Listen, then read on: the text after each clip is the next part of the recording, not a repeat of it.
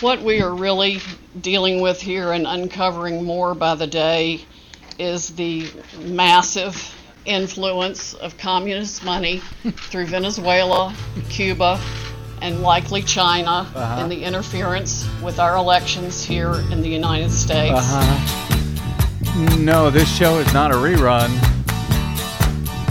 But that statement was still a lie, and they knew it. I got the feeling that something ain't right. I'm so scared in case I fall off my chair. And I'm wondering how I'll get down the stairs. Clowns to the left of me, jokers to the right. Here I am, stuck in the middle with you. I am. From Pacifica Radio in Los Angeles, this is the broadcast that's heard on KPFK 90.7 FM in LA, also in Red Bluff and Redding, California on KFOI, Round Mountains KKRN, and Eureka's KGOE. Up in Oregon on the Central Coast on KYAQ, Cottage Grove's KSO, Eugene's KEPW.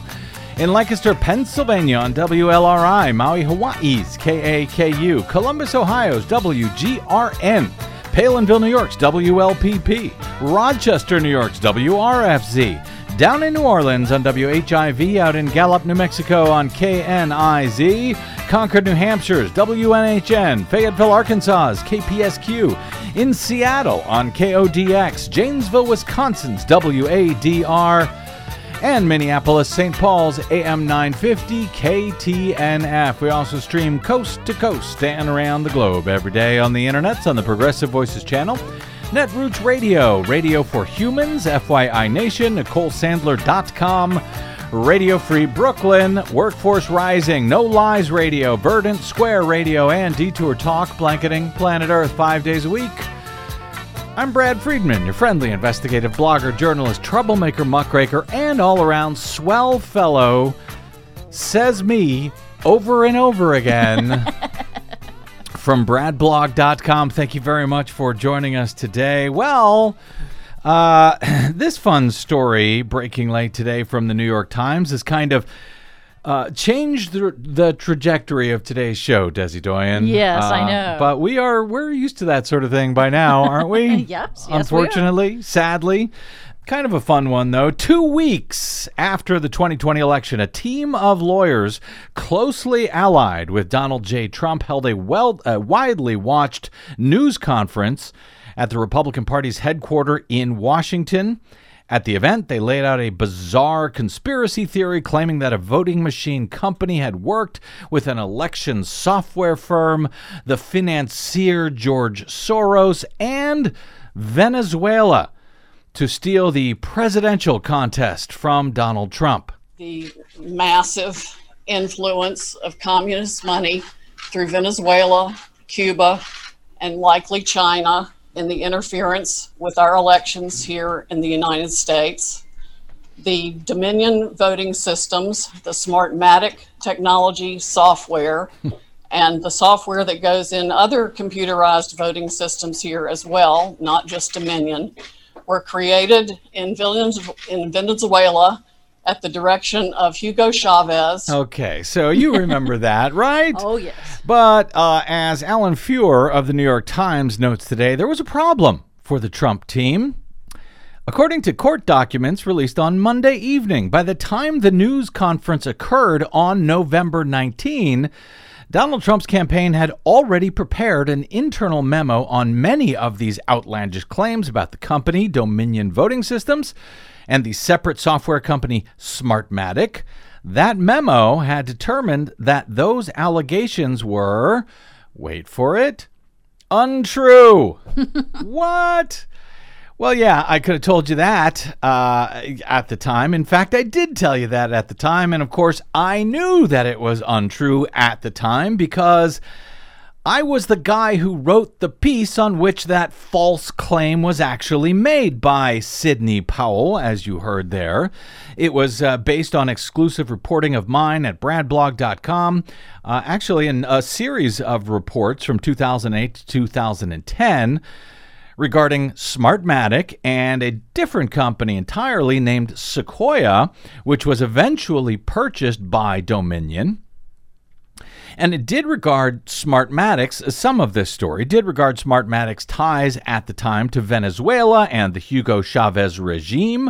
Of course, at the time, Hugo Chavez was actually still alive. Kind of an important detail. And it was all, my reporting was all very well documented and accurate and based on court records and recordings of actual phone calls, etc., all independently verifiable. And I'm happy to stand by my exclusive reporting on the matter 10 years later. And I can tell you that Smartmatic has nothing to do with elections in the US, with one exception, and that they are actually a competitor of Dominion's where Team Trump had consistently conflated the two companies as if they were the same somehow. The one exception, by the way, to Smartmatic and their election business here in the U.S. is actually here in Los Angeles, where Smartmatic was contracted to build Los Angeles's new unverifiable touchscreen voting systems that were used for the first time last year.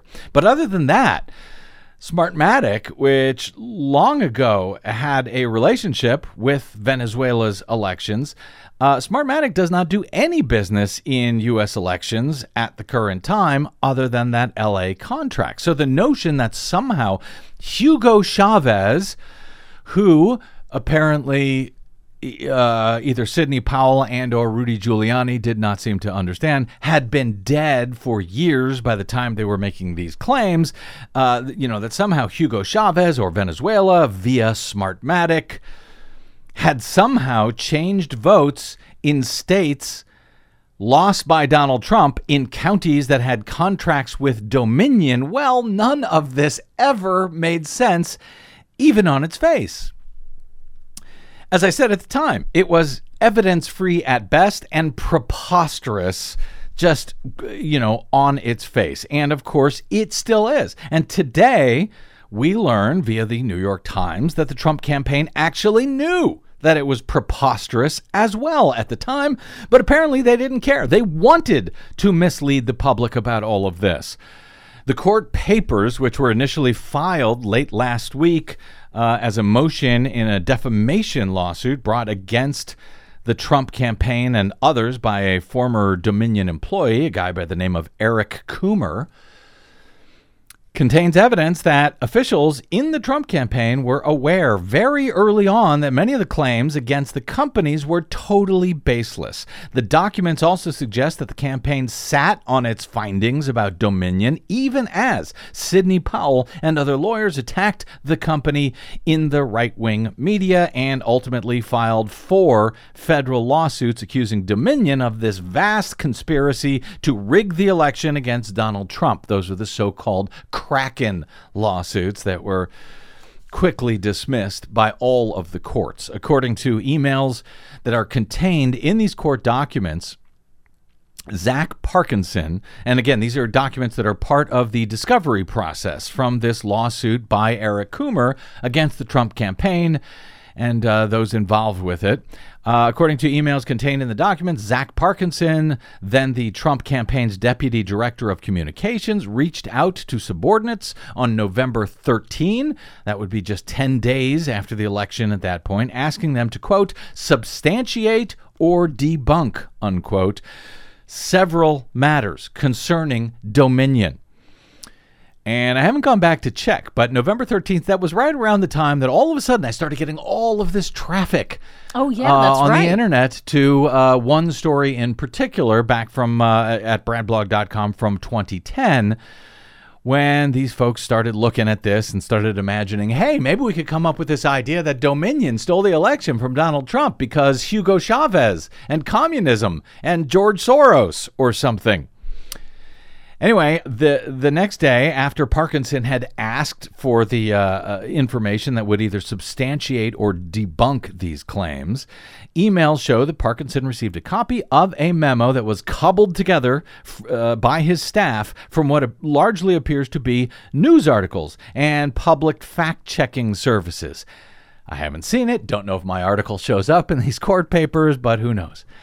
Even though the memo, uh, according to Alan Feuer at the Times, was hastily assembled, it rebutted a series of allegations that Ms. Powell and others were making in public at the time. It found, one, that Dominion did not use voting technology from the software company Smartmatic in the 2020 election, that Dominion had no direct ties to Venezuela or to George Soros, which was another false claim that they were making, though I had nothing to do with that one. But you know, if you're a Republican, you can blame anything, anything you like on George Soros. Just say his name, and your gullible dupes and chumps and suckers will buy it hook, line, and sinker. And also, the memo found that there was no evidence that Dominion's leadership had connections to the left wing Antifa activists, as Powell and others had also claimed at the time, and in fact, still today, which is why he is suing uh, right wingers pretend that Eric Coomer of Dominion is actually an Antifa activist himself. Seriously, that's what they think. He he programs uh, voting machines by day and dons black clothing and, and a mask to wreak havoc against friendly neighborhood Republicans at night or whatever they have uh, been uh, told to believe that Antifa is, which is not even a group, it's a movement. It is like pro life.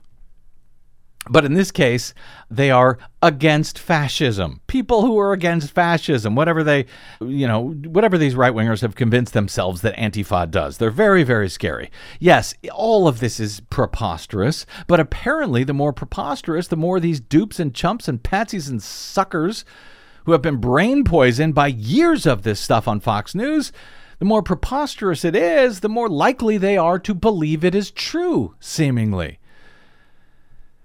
Now, uh, Coomer's lawyers, according to the Times, wrote in their motion in the defamation suit, quote, the memo produced by the Trump campaign shows that, at least internally, the Trump campaign found there was no evidence to support the conspiracy theories regarding Dominion and Mr. Coomer.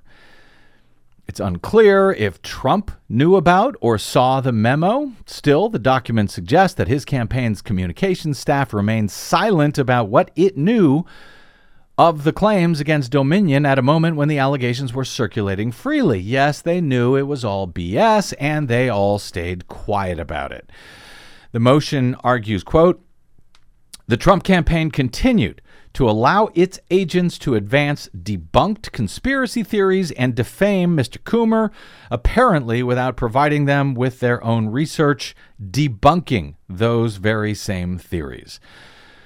Coomer uh, was Dominion's one time director of product strategy and security. Uh, his life has been ruined, frankly, by the false claims that have been made against him. He's had to go into hiding. He sued uh, Sidney Powell, Rudy Giuliani, the Trump campaign, and others last year in state district court in Denver, Colorado. He has said um, that after the election, he was wrongly accused by a right wing podcast host of hacking his own company's systems in order to ensure that Trump's uh, to ensure Trump's defeat, and of then telling left-wing activists that he had done so.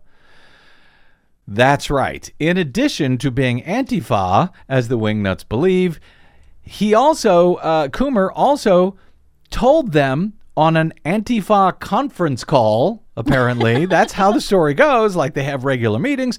That he- conference calls. Yes, their weekly conference, Antifa calls. That uh, he he told them that he had hacked the Dominion machines in order to steal the election for Joe Biden, as any good person who is stealing an entire national election would certainly tell people on an open conference call. I don't know what problem they have with that story. It's so obviously true.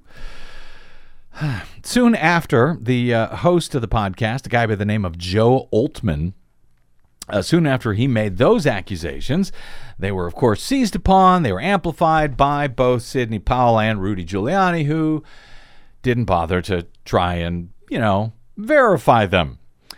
On November 19, for example, Powell and Giuliani appeared together at a news conference at the RNC headquarters. That was the one where Giuliani's face, as I recall, was dripping with hair dye. You may remember that as well. Uh, and uh, they placed Coomer at the center of this plot to hijack the election by hacking Dominion's voting machines, Powell's uh, account that day included the conspiracy uh, involving Smartmatic, Venezuelan officials, people connected to George Soros, and a quote, massive influence of communist money, as you just heard. A grab bag of keywords, and it worked. It worked. It remains unclear how widely the memo debunking all of that was circulated among the Trump campaign staff members. I can imagine them at the time saying, well, quick, hide this. According to the documents, Giuliani said in a deposition in this case that he had not seen that memo before he gave his presentation in D.C., and he questioned the motives of those who had prepared it. Giuliani is quoted as saying in the deposition, they wanted Trump to lose because they could raise more money. Mind you, he's talking about the Trump campaign here. Yeah. They're the ones who wanted.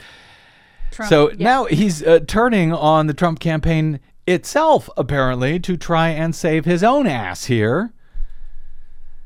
But uh, at the time that the internal report was prepared, Giuliani and Powell were both, quote, active supervisors, as Giuliani put it in his deposition, in the Trump campaign's broader plan to challenge the election results, an effort that eventually included more than 60 failed lawsuits filed across the country.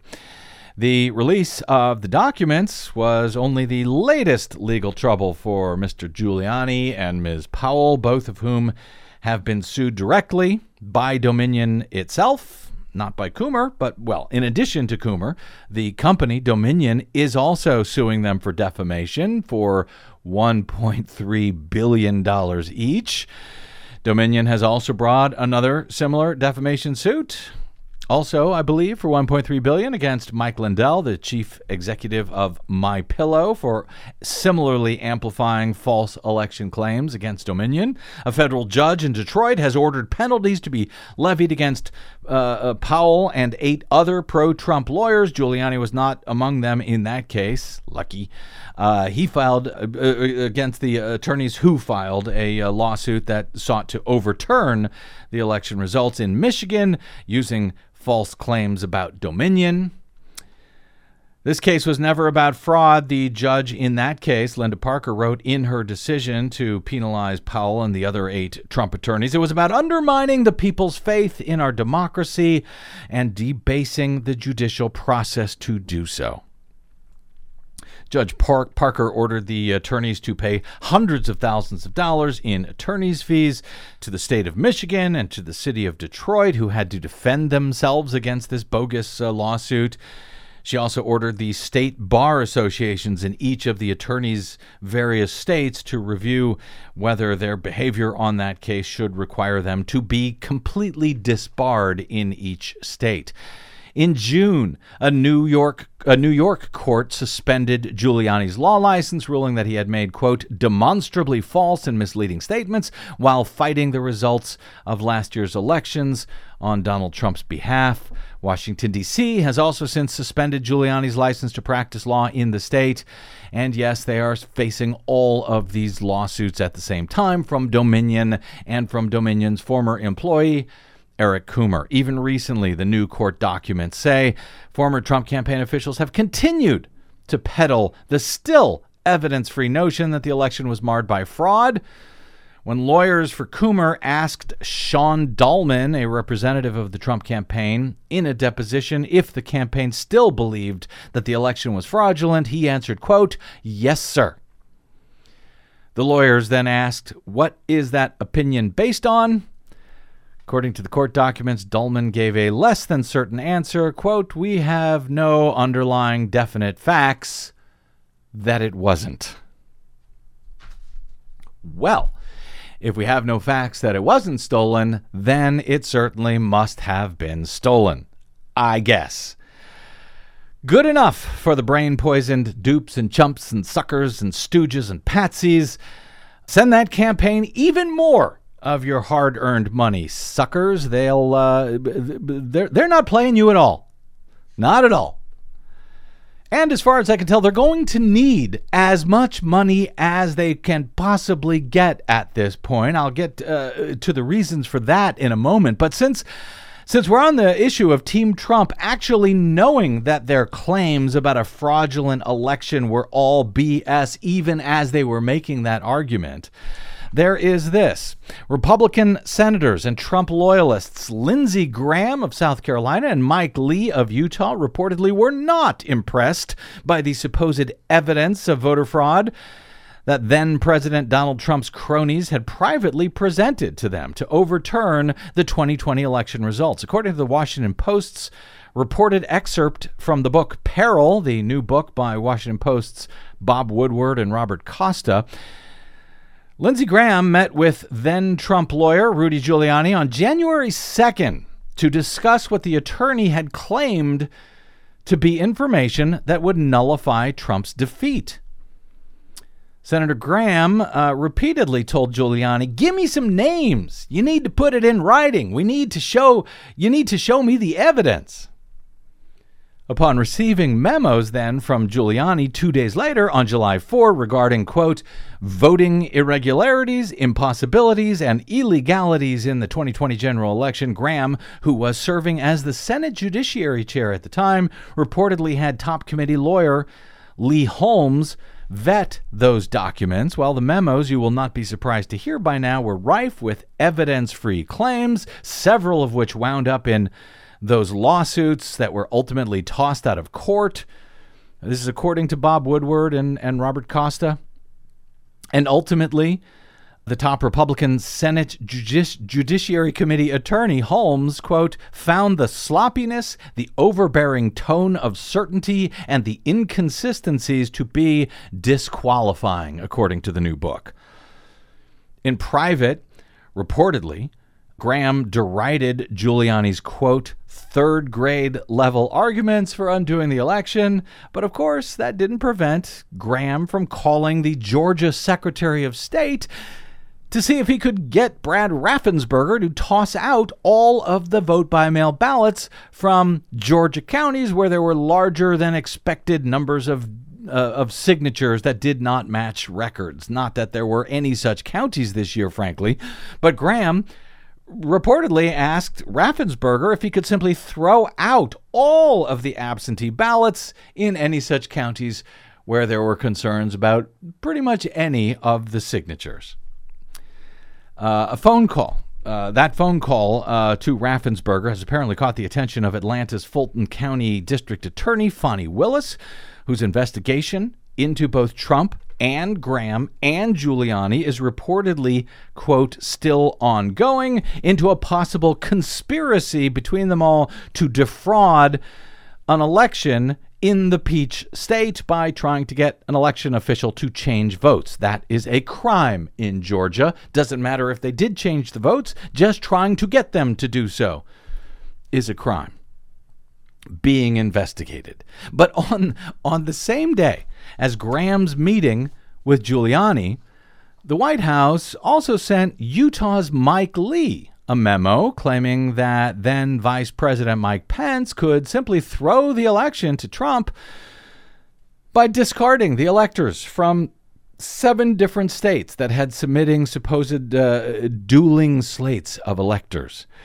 Again, this is according to the book Peril from Woodward and Costa. The memo was penned by the right wing legal scholar John Eastman sounds like he needs to be debarred as well. It reportedly explains how all of this could be done. It concluded with, quote, Pence then gavels President Trump as reelected. So they had a whole memo for this. They had all of this worked out exactly how it should go, exactly how they would steal the election. And while everyone seems to focus on, uh, you know, Donald Trump uh, complaining uh, there was fraud in the 2020 election, that framework needs to be changed. Donald Trump attempted to steal the 2020 election. He was thankfully unsuccessful in his attempt to steal the election. But that's what Donald Trump was doing, trying to steal the election. That's what uh, Rudy Giuliani was doing, trying to steal the election. Sidney Powell was trying to steal the election. Lindsey Graham, the senator from South Carolina, when he called uh, the Secretary of State in Georgia, he was calling to try to steal the election. Ultimately, uh, neither Graham nor Lee uh, were reportedly convinced, according to uh, Woodward and Costa, that there was any fraud in the election uh, because they both went and voted to certify the election results in the aftermath of the Capitol insurrection on January 6. And just a reminder that this goes way beyond just the uh, Coomer's defi- defamation lawsuit. I mean, those lies, as you've noted, Yeah. fueled the January 6th Capitol insurrection in which people died. And they are fueling the undermining of democracy in this country in a way that we have never seen, at least not since the Civil War. So, yeah, these, uh, well, uh, as you like to say, Des, elections have consequences. I would add attempted stolen elections have consequences as well. For now, Now, uh, as as we're apparently uh, back on the Trump accountability beat today, uh, you you may have heard that yesterday, in what was supposed to have been a, a a standard scheduling conference in in state court in New York, in the felony tax fraud indictments by Manhattan District Attorney Cyrus Vance and uh, uh, Letitia James, the uh, state uh, attorney general, against the Trump organization and his chief financial officer, Alan Weisselberg, the longtime Trump organization bookkeeper. You may have heard that his defense attorneys during this scheduling meeting actually offered some potentially interesting and seemingly newsworthy news, at any rate revelations, as they are being described. As AP reports, a lawyer for Donald Trump's indicted corporate finance chief told a judge Monday that he has, quote, strong reason to believe more indictments are coming in an ongoing New York investigation into the former president's real estate empire. Lawyer Bryan Skarlatos made the remark during Trump Organization CFO Alan Weisselberg's first court appearance since his July 1 arraignment on tax fraud charges. Skarlatos did not say uh, what led him to believe that more people would be charged, nor who those people might be. In recent weeks, a pair of Trump Organization executives have testified before a grand jury in the case. But under New York law, grand jury witnesses are granted immunity. They cannot be charged for conduct that they testify about, though they could be considered unindicted co conspirators in the case. Skarlatos raised the issue of more possible indictments while arguing for more time to review up to six million pages of documents that he said prosecutors are turning over as evidence in the case. Prosecutors countered that Weisselberg himself is, quote, no stranger to many of these documents because they include Trump Organization business records that Weisselberg himself likely produced or reviewed as part of his job.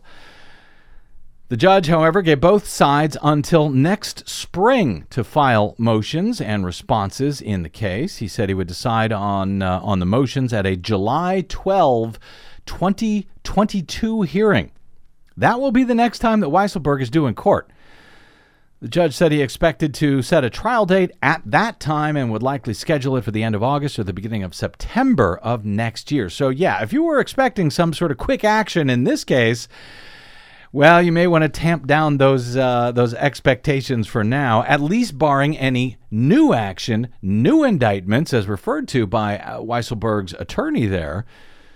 You know that could include additional co-conspirators. Uh, his attorney also seemed to, by the way, to distance himself a bit, to distance Weisselberg a bit, I should say, from the Trump organization, if not from Trump itself. Uh, his attorney said, uh, quote, Mr. Weisselberg is separate from the Trump organization. He is the only individual here whose liberty is at stake. What I am concerned about is that he will become collateral damage in a larger fight between the Trump organization and the DA's office. Weisselberg has pleaded not guilty to charges that he collected more than 1.7 million in off-the-books compensation, including apartment rent, car payments, school tuition. Trump's company is also charged in the case, which prosecutors have de- uh, described as quote sweeping a sweeping and audacious tax fraud scheme. Trump himself, at least so far, has not yet been charged with any wrongdoing here. He has, however, condemned the case. Uh, this is the first to arise from New York authorities' two year investigation into the former president's business dealings. He's derided it as a quote, say it with me, political witch, Witch hunt. hunt. The dude really needs some new material.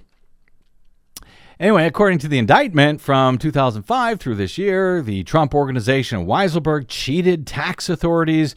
They conspired to pay senior executives off the books by way of lucrative fringe benefits and other means on which they did not pay any taxes. Weisselberg alone was accused of defrauding, defrauding the federal government and the state and the city out of more than 900,000 in unpaid taxes. But sure, call him a collateral damage. He's patriot. He's patriot. Stealing money from the government. Very patriotic. The most uh, serious charge against Weisselberg is grand larceny. It carries 5 to 15 years in prison. So he might have some serious reason to decide to cooperate with prosecutors and flip, perhaps, against his boss if it looks like he's going to be going to jail. The tax fraud charges against the company are punishable by a fine of double the amount of the unpaid taxes or 250,000 whichever is larger. Well, in this case they're talking about at least 1.7 million. You can double that as far as what someone may be on the hook for here. If there's uh, other employees uh, who also joined in the same fraudulent benefits, that number obviously could end up being much much higher and the Trump organization might be on the hook for it, uh, for what appears to be a very bad time for Donald Trump's businesses to be on the hook for big payments for anything. In a story that received much less notice over the weekend, Trump's empire itself, the Trump organization, through which uh, the disgraced former president manages all of his uh, many investments and ventures, his office towers, his hotels, golf courses, marketing deals, TV deals. Well, that empire could be on very, very shaky ground at this point, at least if this reporting from Bloomberg, Business Insider in recent days, is on to something. A 100 million dollar loan on Donald Trump's Fifth Avenue Trump Tower has been placed on a debt watch list, according to data from the banking giant Wells Fargo, a debt watch list. Bloomberg first reported the story on Friday last week, noting that the decision was a result of, quote, lower average occupancy at Trump Tower. Wells Fargo, which is the master servicer of this $100 million loan, said that occupancy has dipped at Trump Tower for some odd reason to just 78.9% from 85.9% at the end of 2020. So that's a seven point drop in occupancy in just the first few months since the beginning of this year, uh, apparently after it became cl- clear that he was no longer going to remain president, that he was not going to be able to steal the election after all. People started leaving Trump Tower. Even though, by the way, the economy has been quickly improving for uh, much of the year as we struggle to pull out of the pandemic, so there wouldn't be leaving because of a bad economy, right? Business Insider previously reported other uh, financial challenges at Trump Tower. Recently, multiple tenants fell behind on their rent. Now, why would that be? Poor handling of the coronavirus, perhaps? Yeah, maybe. But, mm, you know, Trump told us for how, how long that this was the best economy in American history. It wasn't, but that's what he said. And I've never known Donald Trump to be a liar. But, uh, you know, maybe the economy was bad. Maybe that's why they left. The Trump organization also sued the maker of Ivanka Trump's shoe line earlier this year. I hadn't heard about that for $1.5 million in unpaid rent. Some of Trump's properties elsewhere in the U.S. have also been facing scrutiny because they seem to be in even worse shape. The former president's property tax was slashed for his Chicago office tower because the building's commercial space was almost entirely vacant. That, according to the Chicago Sun Times. That building's retail space had its asset uh, had its assessed value cut from $19.9 million down to $12.5 million, according to Business Insider. The assessed value was cut by about 37%. Why? Well, because 95% of the square footage was vacant. According to this report, 95% of the commercial space in Trump's Chicago office tower is empty. Good work, Chicago. So, uh, while we wait for Trump's criminal record to uh, hopefully catch up with him, his failed financial record may catch up with him first at this rate, especially because he is uh, reported to be personally on the hook, you'll recall, for some $400 million in loans that are coming due in the next couple of years. And if he had planned to sell any of his crappy buildings to try and help pay off those loans, well, you better get cracking before they uh, before they aren't worth the the name that has been gaudily plastered all over the front of them. Yeah, no kidding. So anyway, we'll keep our eyes on all of this. Now, if any, by the way, if any listeners out there are saying, "Hey, Brad, hey, Brad." Donald Trump's been out of office for eight months already. Let it go. Can't you just move on? Well, uh, first, I would say in response, Hi, welcome to the BradCast. Glad you found us. Are you enjoying the first show so far? And second, I might say, uh, if you're really troubled by that, you should definitely turn off the program right now.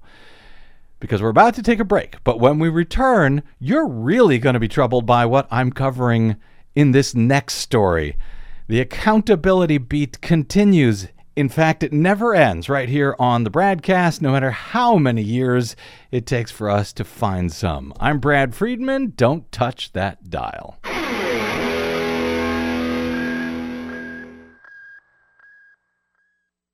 Hey, this is Desi. The BradCast and the Green News Report survive thanks to you and your support. Please drop by bradblog.com slash donate today to help us stay independent every day over your public airwaves. That's bradblog.com slash donate. And thanks.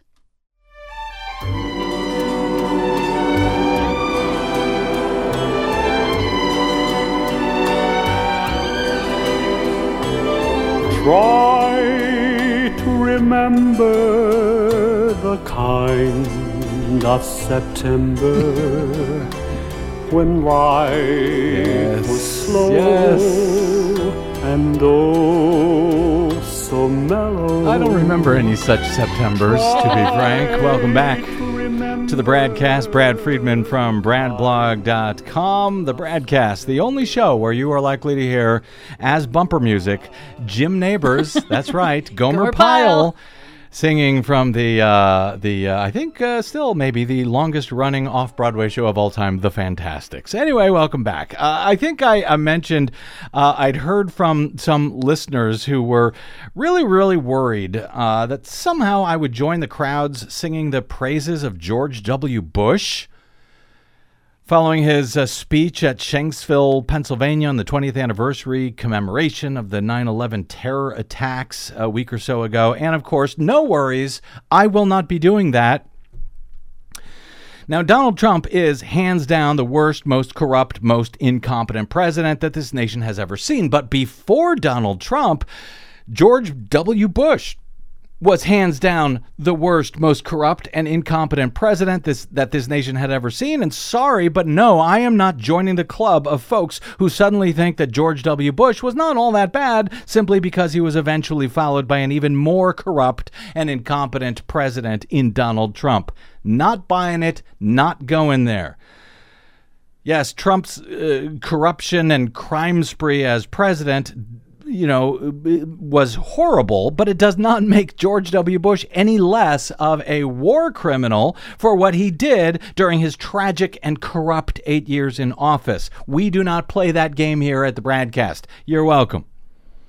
And to that end, if you are silly enough to wonder why we are still calling for accountability, for Donald Trump, well, you will hopefully be driven insane by the fact that, yes, we are still calling for accountability for George W. Bush and the unnecessary wars that he started and the hundreds of thousands of people that were killed and tortured during his regime.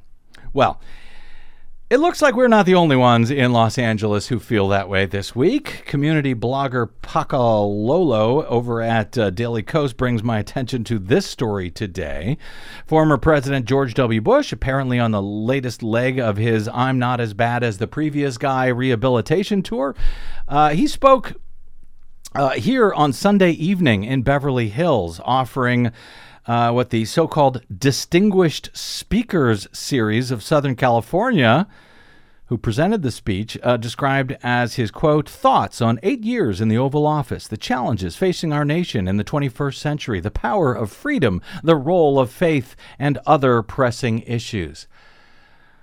According to mynewsla.com, there was a protest at the, ven- at the venue, but police reported no trouble or arrests. A group of about 30 protesters gathered outside the Saban Theater where Bush was speaking.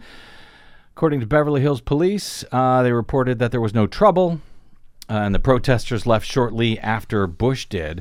The Answer Coalition had tweeted before the event citing the U.S. invasion and occupation of Afghanistan and Iraq under Bush's watch. Quote, war criminal and former President George W. Bush is scheduled to speak in Los Angeles and Long Beach on September 19 and 20 as part of the Distinguished Speakers Series. His presence is unwelcome and his characterization as distinguished is laughable. Arrest Bush now. They tweeted. I like it. Hey, welcome to Los Angeles, Mr. Former President. Anyway, uh, not too uh, not too much trouble at the protest outside of the venue. So, how did it go inside the theater on Sunday night? It was inside where the fireworks were, according to Pakalolo. Mike Prysner, an Iraq war veteran and activist, interrupted Bush during his speech before he was ushered out by event staff. That's Prysner not Bush, unfortunately. Here's what it sounded like on Sunday night inside the theater. And the president's got a lot of really smart people at his disposal, and uh, uh, I used them, my dad used them, but he, it was awesome to have him alive. And mother, of course, uh, was around too, and uh, she had Mr. Bush, when are you going to apologize for the million Iraqis that are dead because you lied? You lied about weapons of mass destruction. You lied about connections to 9/11. You Senator lied about Kerry, Iraq being you a said threat. you behaved You yourself. sent me to Iraq. You sent me to Iraq in 2003. My friends are dead. no, no. Joshua This is- Castile. this is not- You Sir, you this killed is the people. Civil Speakers You lied. program, and it's not You the lied about Civil Speakers WMD. program. A million Iraqis are dead because you lied. My friends are dead because you lied. You need to apologize. Apologize. Apologize. Are you with this gentleman? No. No. Hey, good work, Mike. I like it. No, we'll never forget. As Pakalolo notes, uh, so many mental images of what happened in Iraq still haunt me the torture, the bombings, daily massacres, civil strife, ISIS, and the suffering and death of over 1 million people. He or she goes on to write that war criminals should not be able to rehabilitate their images in the presence of polite society, and neither should traitorous insurrectionists. Bush and his administration of uh, war industry and fossil fuel hacks lied the country into war with Iraq and diverted the world's attention from Afghanistan. Bush was the popular vote loser and installed by a partisan Supreme Court. Thank you for remembering that. Against the will of the majority of the American people. He cravenly used the crisis over 9 11 with a United We Stand propaganda blitz. All the while, he and Cheney shoved right wing policies, two radical Federalist Society Supreme Court judges, and a Middle East war down our throats over lies about weapons of mass destruction. After Mike Prysner was removed from the event, uh, he was apparently he was he was let go. Apparently, they didn't bother to arrest him, or he wasn't cited for exercising his right to free speech inside the venue. He was asked by a live streamer on the street after he came out uh, about what happened. Here's what he said. What just happened? Uh, I'm wondering if they're going to arrest me, but just happened? I just disrupted George Bush speaking. Um, they dragged me out. Uh, uh, I guess the cops are not after me, so I, guess just they're not arresting me. running, but yeah. Yeah. Um, well, Uh, well, what I did was I tried to read the names of friends of mine who uh, died after going to Iraq and then uh, died of um, injuries they came home with. Um, the names of Iraqis who were killed by the U.S. occupation in the Nisour Square massacre, Haditha, those you saw in the collateral murder video. Um, I tried to read the names, but the event runners immediately grabbed the list and tore it up.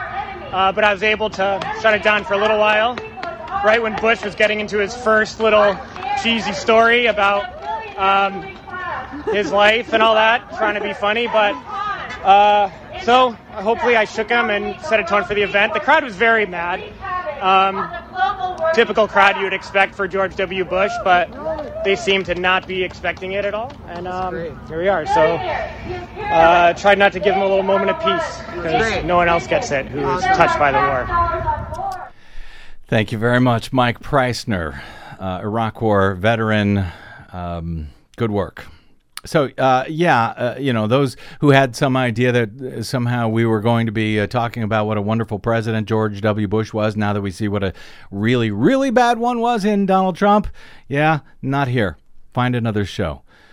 And those of you who think that we should stop calling for accountability for Donald Trump, if there are any such listeners out there, uh, yeah, okay.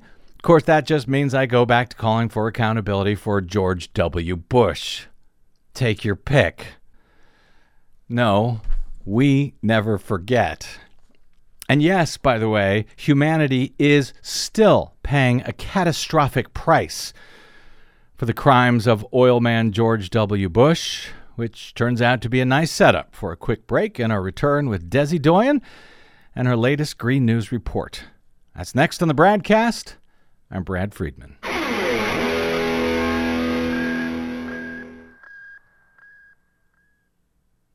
You're listening to the BradCast. We are 100% listener supported, thanks to listeners like you who drop by bradblog.com/donate.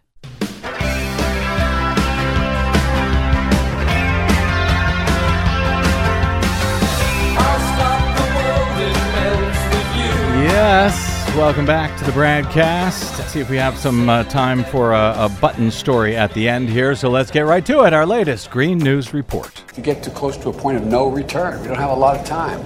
So we have to act. All of us, we have to act. We have to act now. Humanity on a catastrophic pathway, new UN report finds.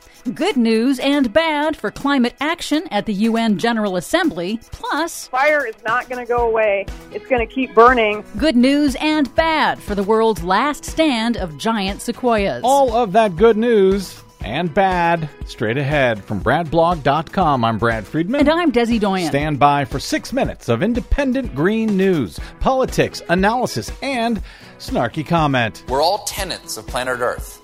We are definitely not getting our security deposit back. This is your Green News Report.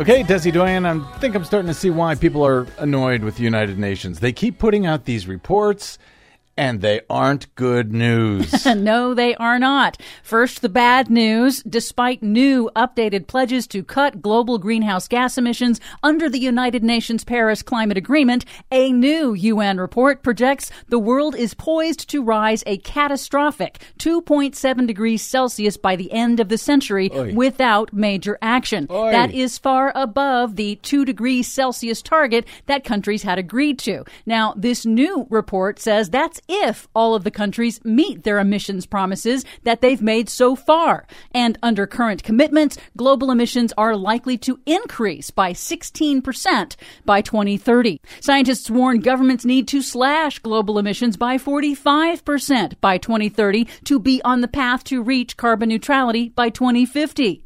Humanity's use of fossil fuels has already heated the planet more than one degree Celsius, and we're already seeing its effects in increasingly frequent extreme heat waves, droughts, fires, floods, and rising sea levels. What would a world with 2.7 degrees Celsius of warming look like? Well, here's climate scientist Dr. Michael Mann. we don't want to find out and that's why it's so important that you know we not kick the can down you know the road several decades we need to make sure that we decarbonize our economy now Yes, we do. Again, that report from the UN is based on current pledges from countries around the world. And even with those pledges, it is not going to be enough. The new UN report was released in conjunction with the annual meeting of world governments at the United Nations General Assembly in New York City. It also finds that wealthy nations have fallen more than $20 billion short of the 100 billion in climate aid that they promised to poorer countries. That did not cause man-made climate change, that has deepened mistrust between nations. As UK Prime Minister Boris Johnson explained at the UN, it is the developing world that is bearing the brunt of catastrophic climate change in the form of, of hurricanes and uh, and fires and and floods uh, and uh, the, the, real long-term economic damage that they face. and yet, it's it's the developed world that over 200 years has put the carbon in the atmosphere that is causing this acceleration of, of climate change. And so it really is up to us uh, to help them. Way to go, wealthy and developed countries. Use up all the resources and pull the ladder up after you.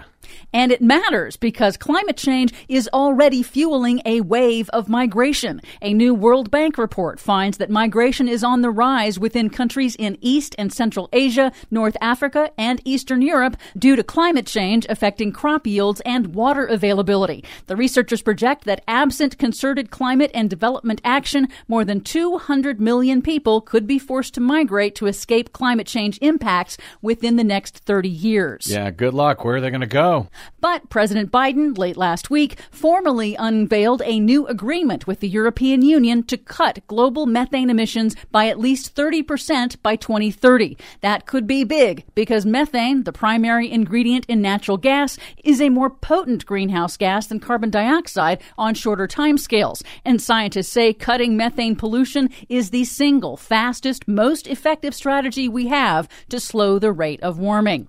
Finally, in California, the bad news is that the state's relentless wildfire season is second only to last year's record setting wildfire season. Worse, the extent of this year's fires is already bigger than where we were this time last year. Mm. But the good news in California's Sequoia National Park, thanks to aggressive firefighting and decades of intense forest management, fire crews so far have been able to defend the ancient giant trees from the massive KNP complex wildfire. And according to Sequoia National Park's chief scientist, Dr. Christy Brigham, on a recent broadcast, there is a lot that the public can do to help save this forest for future generations. Climate change, that is at the root of this problem, and we can all take part in that solution individually and collectively. Well, we can try. Of course, what's it say about the situation we're in where the good news is when a 3,000 year old forest isn't burning down that bad so far. For much more on all of these stories and the ones we couldn't get to today, check out our website at greennews.bradblog.com. Find, follow, and share us planet-wide on the Facebooks and the Twitters at Green News Report. I'm Brad Friedman. And I'm Desi Doyen. And this has been your Green News Report. I talk to the trees, but they don't listen to me.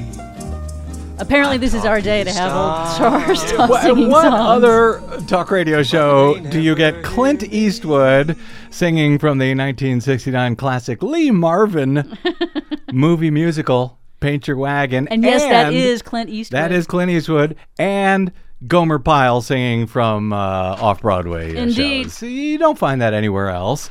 You're welcome. Hey, very quickly here. Uh, remember all the, the Sturm and Drang when uh, Donald Trump's corrupt then Interior Department Secretary Ryan Zinke declared that the entire Bureau of Land Management would be moved, its headquarters from D.C. out to Grand Junction, Colorado, even though that meant the, the loss of hundreds of expert employees and scientists and so forth. Well, uh, they did it. They pulled it off. But guess what? Interior Secretary Deb Haaland, Joe Biden's Interior Secretary, is now moving the national headquarters of the BLM back to the nation's capital after two years in Colorado, reversing a decision by Trump's administration to supposedly move the agency closer to the region that it serves, even though what it was really meant to do was to gut the BLM. Which it did. Yep. Hundreds of employees uh, were unwilling to move to Colorado. In fact, The BLM, uh, which oversees nearly one fifth of the nation's public lands, they lost nearly 300 employees to retirement or resignation. So, mission accomplished. Something like 90% of them. Yeah, that was after the headquarters was moved to uh, Grand Junction back in 2019. Uh, and that was done under uh, Trump's first Interior Secretary, Ryan Zinke. He initiated the move. It was completed under the fossil fuel lobbyist David Bernhardt, who took his place, succeeding Zinke in 2019 after uh, uh, Zinke was apparently so corrupt and so bad and so embarrassing for the Trump administration that he was forced to resign. And how bad do you have to be to resign due to corruption from the uh, Trump administration? Well, Ryan Zinke did. A similar mass exodus, by the way, also occurred after two Ag Department research agencies were moved from Washington, D.C. to Kansas City, Missouri under Donald Trump. Again, though, that was the point to gut federal the federal government of experts. Yes, you decimate the expertise, you remove the watchdogs and the scientists who help inform the right kinds of policies that would actually help administer public lands, and then you ensure that your lobbyists get in instead. And, you know, by the way, being in the District of Columbia is actually a way to save money on oversight because having those people, those uh, very higher up level uh, Mhm. policymakers, in DC means they would just walk across the street to testify before Yeah. Congress instead of having to be flown there.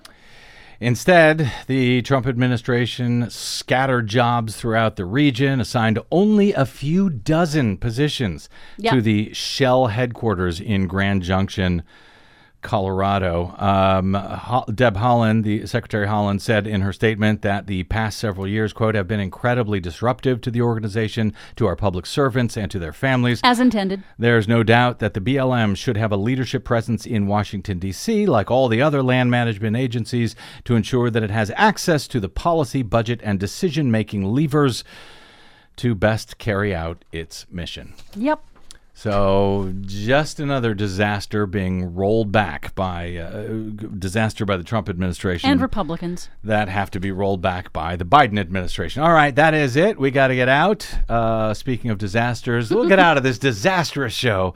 My thanks to Desi Doyen, our producer, to all of you for spending a portion of your day or night with us. If you missed any portion of today's program, or any others that we've ever run, you can download all of them for free at bradblog.com, though I can't promise that you will get Clint Eastwood singing in all of them. Maybe some. You can drop me email. I am bradcast at bradblog.com on the Facebooks and the Twitters. I am the Brad Blog, and my thanks to those of you who help us stay on your public airwaves by stopping by bradblog.com slash donate. That's it. Until we see you again tomorrow, I'm Brad Friedman. Good luck, world. I talk to the trees, but they don't listen to me. I talk to the stars, but they never hear me. The breeze hasn't time to stop and hear what I say.